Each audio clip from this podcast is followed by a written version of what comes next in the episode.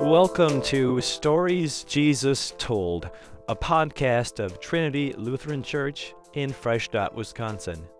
Here is Trinity's Rick Adams and Pastor Carl Lanbauer. Welcome back, everybody. Rick Adams here, Director of Discipleship at Trinity Lutheran Church in Freistadt, with our senior pastor, Carl Lanbauer. Hi, Rick. Angela Axtman. Hello, Rick. And it is Saturday, July 15th, our final podcast of the week, under the heading of the persistent widow, the parable of the persistent widow. And today, uh, first of all, thank you for joining us and staying with us. Um, being on a Saturday in the middle of summer, there's plenty to do. So the fact that you're listening to this right now is a testament to your priorities, right? Yeah, it's great to have you here. Yeah. And so, Pastor Carl, we're in Revelation chapter 6, and we're looking at verses 9 through 11, which is going to require a little bit of context. Yeah, the book of Revelation is you, you pull a verse or two out and you can get lost pretty easily. Uh, but the the context is it starts actually with John who's receiving this vision weeping because he sees this seal and that or he sees this scroll and that scroll represents God's intent for the human race. But it's sealed up with seven seals and he's weeping because there's no one worthy to open the scroll. And then enter Jesus, the lamb who looks as though he's been slain and the the heaven just kind of bursts forth with praises. Worthy are you to take the scroll and to open its seals, for you were slain, and by your blood you ransomed people for God. And it's joyous celebration.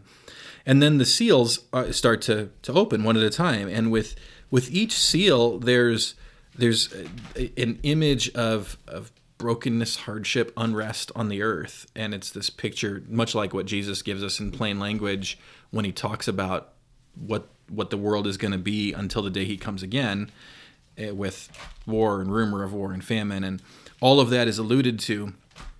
And then we get to the fifth seal and so we're going to read these words uh, from revelation chapter 6 when he opened the fifth seal i saw under the altar the souls of those who had been slain for the word of god and for the witness they had borne. They cried out with a loud voice o sovereign lord holy and true how long before you will judge and avenge our blood on those who dwell on the earth? Then they were each given a white robe and told to rest a little longer until the number of their fellow servants and their brothers should be complete, who were to be killed as they themselves had been. All right. Right into the persecuted church. Yeah, yes.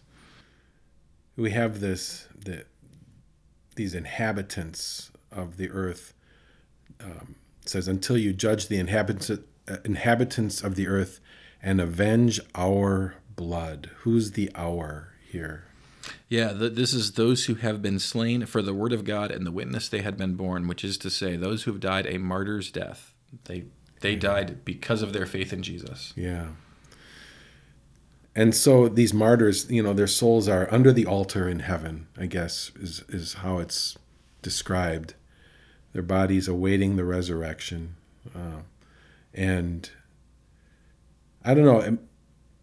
In Exodus 29, verse 12, Israel is instructed, the priests are instructed to pour out most of the blood of the sacrificial bull at the base of the altar of sacrifice. So maybe it's not surprising to find the martyrs under the altar. Their blood is similar to that which has been poured out. Mm. I don't know. It's interesting, interesting connection. The my mind was going to to Abel, whose blood oh, cries yeah. out against his brother Cain. He was murdered, and and it's not. I mean, obviously, it's not. There's no literal crying out, but the fact that that evil thing happened when the judge of all the earth is is accountable to to have justice that blood cries out for vengeance mm-hmm. against Cain and so the blood of the martyrs cries out for God to do something about that, to, to balance the scales of justice and to avenge their suffering. Isn't it interesting that these martyrs, as they're making their plea to God to have their blood avenged, they still they still reference him as sovereign, mm. sovereign Lord, sovereign God, which is to say that they recognize that He has full and complete authority, mm-hmm. right?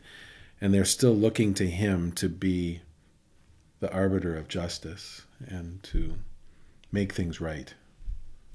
It's, um, I'm gonna admit my ignorance here because you know Revelation, a little intimidating. Um, it's curious to me that I'm getting the impression that uh, that these souls are unhappy or or they're Sure. knowing that they're in heaven my what i've always thought of or been taught as heaven is that there's you know no more weeping no more sadness.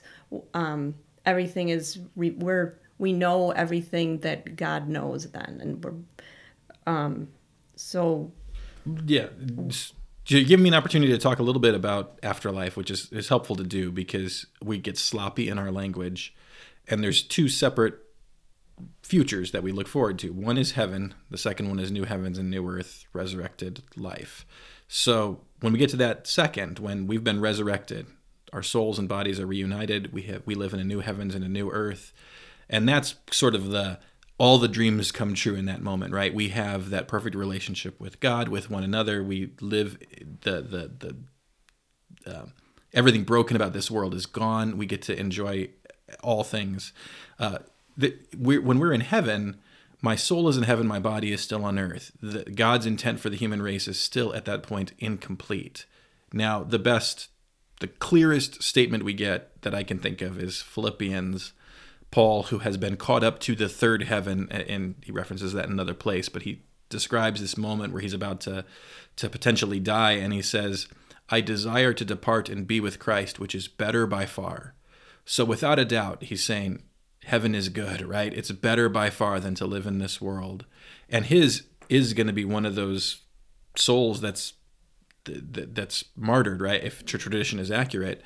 So, uh, so it, without a doubt, there it is still better by far. The, these the fact that the souls in this image are crying out doesn't mean that they're unhappy or that they're lacking something.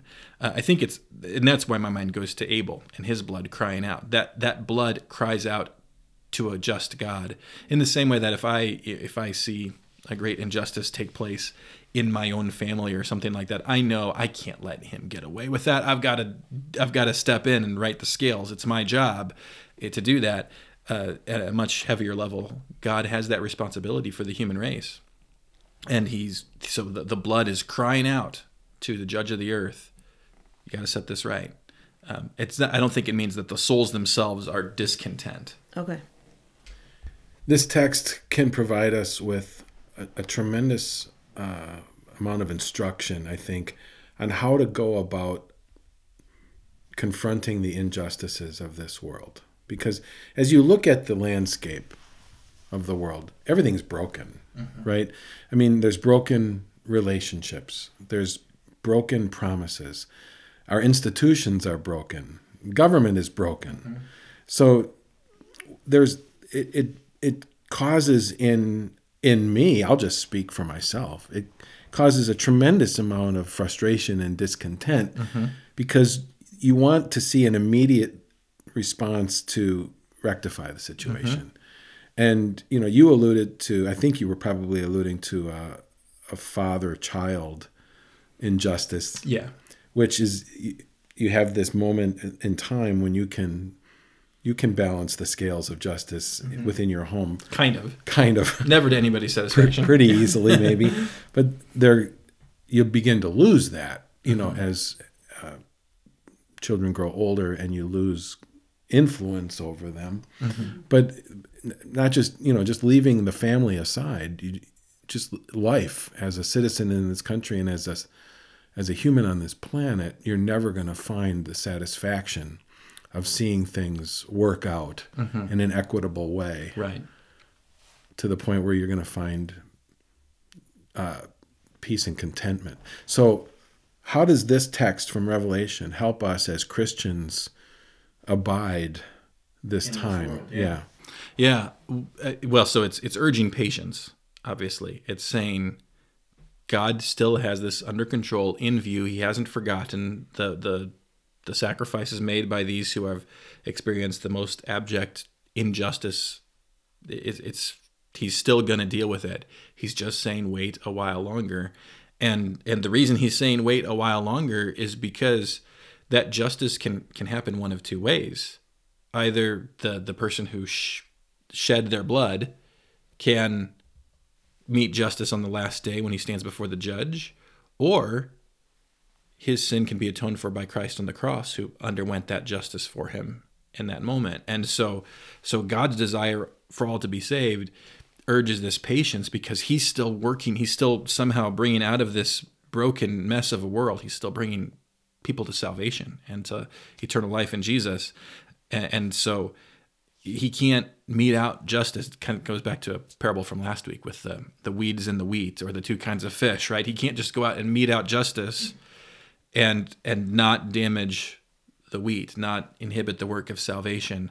And plus, as as I think we're we're kind of it's almost common sense, right? If we try to mete out justice in this world, everybody dies. There's nobody escapes from that, and so uh, God continues to be patient, not wanting anyone to perish, but all to be saved. Yeah, when when I was in college, there was a very popular afternoon television show called The People's Court. Mm-hmm. My my uh, college roommate and I would actually uh, make it into a game because we would try to predict the verdict mm. in each one. But at the end of each episode, they would always have this closing tagline that said, "If you've been wronged." Mm. Don't get revenge. Take it to the people's court. Mm-hmm. and I think what Revelation is telling us is you're going to be wronged. Mm-hmm. Don't get revenge be patient, wait for God to act. Yeah. I, I, and this is maybe a little bit of a digression, but I, I think too, we also kind of need to be reminded what justice is.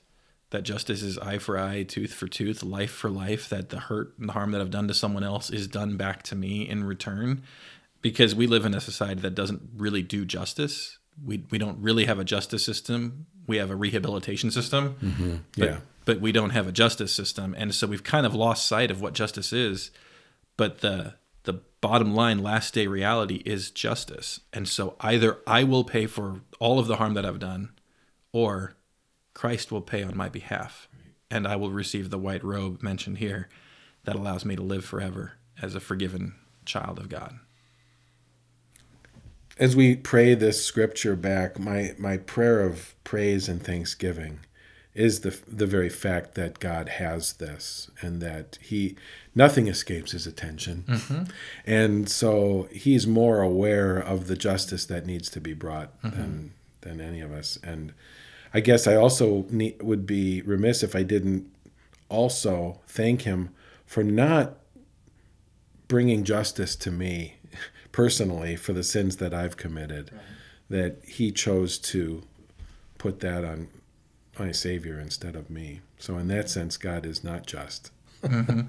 Well, well, he's, I understand. Yes, yes, he's accomplishing. He's justice. not fair, but he's just. Yeah. Yeah. that well, that just reminds me of a, a, sentence that many of our listeners know from the scriptures, First John, that if we confess our sins, He is faithful and just yes. to forgive our sins, right. and that that word He's just to forgive is because the price was already paid in Jesus. So it would be unjust to punish us for what Jesus has already suffered for.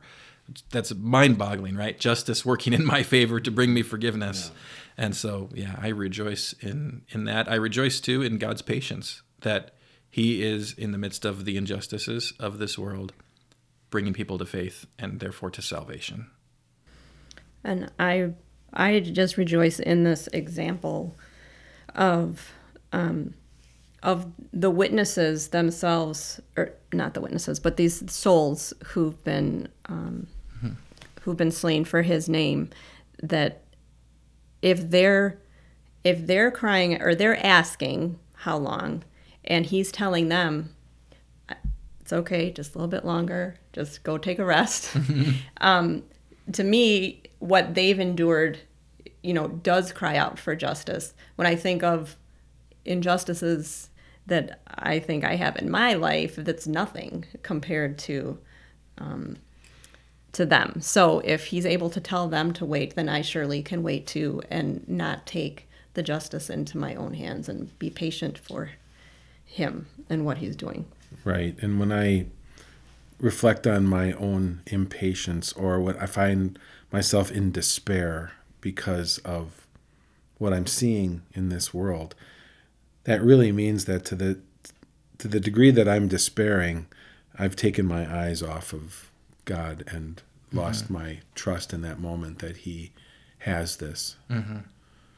So I need to lift that up as a as a confession. Yeah, I, I would agree with that. That is probably the first place to go in repentance is is feeling like it doesn't really matter, like God is not not gonna bring justice at all. That he that that I mean I would never articulate it, but that sense beneath the surface that he doesn't have his hands on the wheel uh, is yeah. something to repent of.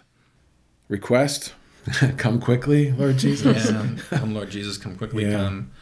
And in the meantime, uh, let your patience bring many to faith and, and use me. Use me in that.